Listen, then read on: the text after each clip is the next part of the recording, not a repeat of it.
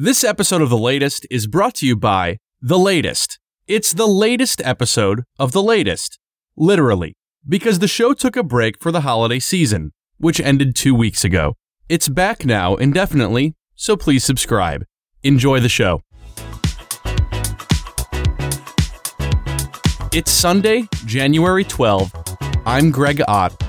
This is the latest. The 737 MAX became Boeing's best selling jet ever. Of course, the company has been reeling from the worldwide grounding of its 737 MAX jet. Hundreds of employee emails and texts released by Boeing to Congress paint a deeply disturbing picture of how the company sought to mislead federal regulators. about Those voices are discussing the Boeing 737 MAX, the narrow bodied plane whose tendency to drop from the sky makes the experience of air travel slightly more unpleasant than usual. Over the past year, accidents involving two 737 MAX planes have killed 346 people, making the aircraft the leading cause of airborne disasters among flights not scheduled to depart from Iran. Entering service in 2017, the MAX was touted as a cost saving upgrade of the Boeing 737, which was true. It's a lot cheaper to operate a plane that will eventually no longer exist. The major culprit of the 737 MAX's problems is its maneuvering characteristics augmentation system, a piece of software intended to make the aircraft's operation similar to that of the previous Boeing 737 models. But just like the Samsung Galaxy 7, this flawed software was still likely to crash and eventually explode. That's because Boeing dissuaded regulators from requiring pilots to be trained on these models using flight simulators. So, the existence of the stabilization software was never fully revealed. It must have been buried under Settings, General, AirDrop. While 737 MAX planes have been grounded since 2019, emails obtained by government investigators revealed that Boeing employees were aware of the aircraft's obvious new flaw, like someone who went in for a facelift but neglected to wax the unibrow. Designed by clowns, piss poor, and I still haven't been forgiven by God are among the comments made by Boeing staffers that live in the center of a Venn diagram between the 737 MAX and the film Cats. In December, the CEO of Boeing was fired and ultimately humiliated, with stock options and other assets worth about $80 million. Or, to put it another way, about $231,000 for each victim who might have had an actual use for a golden parachute. Now, it's easy to blame Boeing for this disaster, so I will. But it's also hard to ignore Boeing's aversion to government regulation.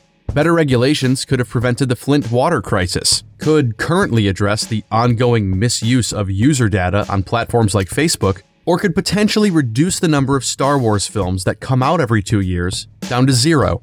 In this case, with this aircraft, effective regulation could have ensured that Boeing didn't cut corners to save a few bucks at the expense of a few hundred lives. This might be unusual. I don't think the government is always bad. And in situations like this, I think they should be able to do their job, even if it means Boeing shareholders' only return on investment means a plane landing safely on the ground. But then again, in an industry where passengers consistently get less for more, it wouldn't shock me if my next basic economy fare doesn't include altitude.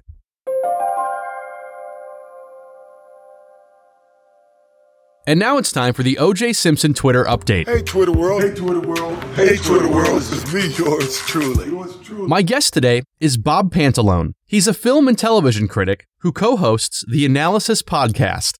Bob, thanks for joining me. Hey, thanks for having me, Greg. On Wednesday, OJ made an observation about quarterbacks in the National Football League. Hey Twitter world. It's me, yours truly.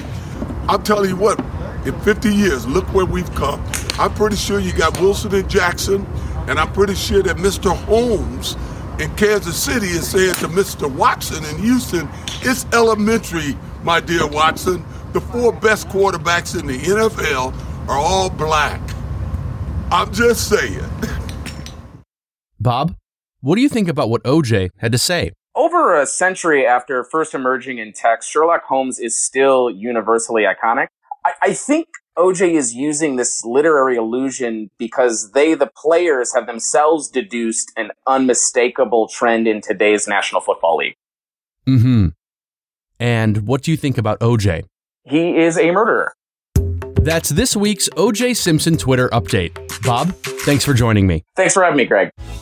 And that's the latest, written, recorded, produced by Greg Ott. If you like the show, please subscribe on Apple Music, Spotify, other weird apps. I'm on Twitter at underscore Greg Ott. Yeah, right. See you soon, and by see you soon, I mean hear you soon, and by hear you soon, I mean you'll be hearing me soon, and by soon, I mean next week when the show is back on its regular schedule. So soon, when I say when I say hear you soon, and w- actually when I say when I say see you soon, and by see you soon, I mean hear you soon, uh, and when I say you'll be hearing me soon, uh, and this soon means next week in this case, but soon also means every every week indefinitely.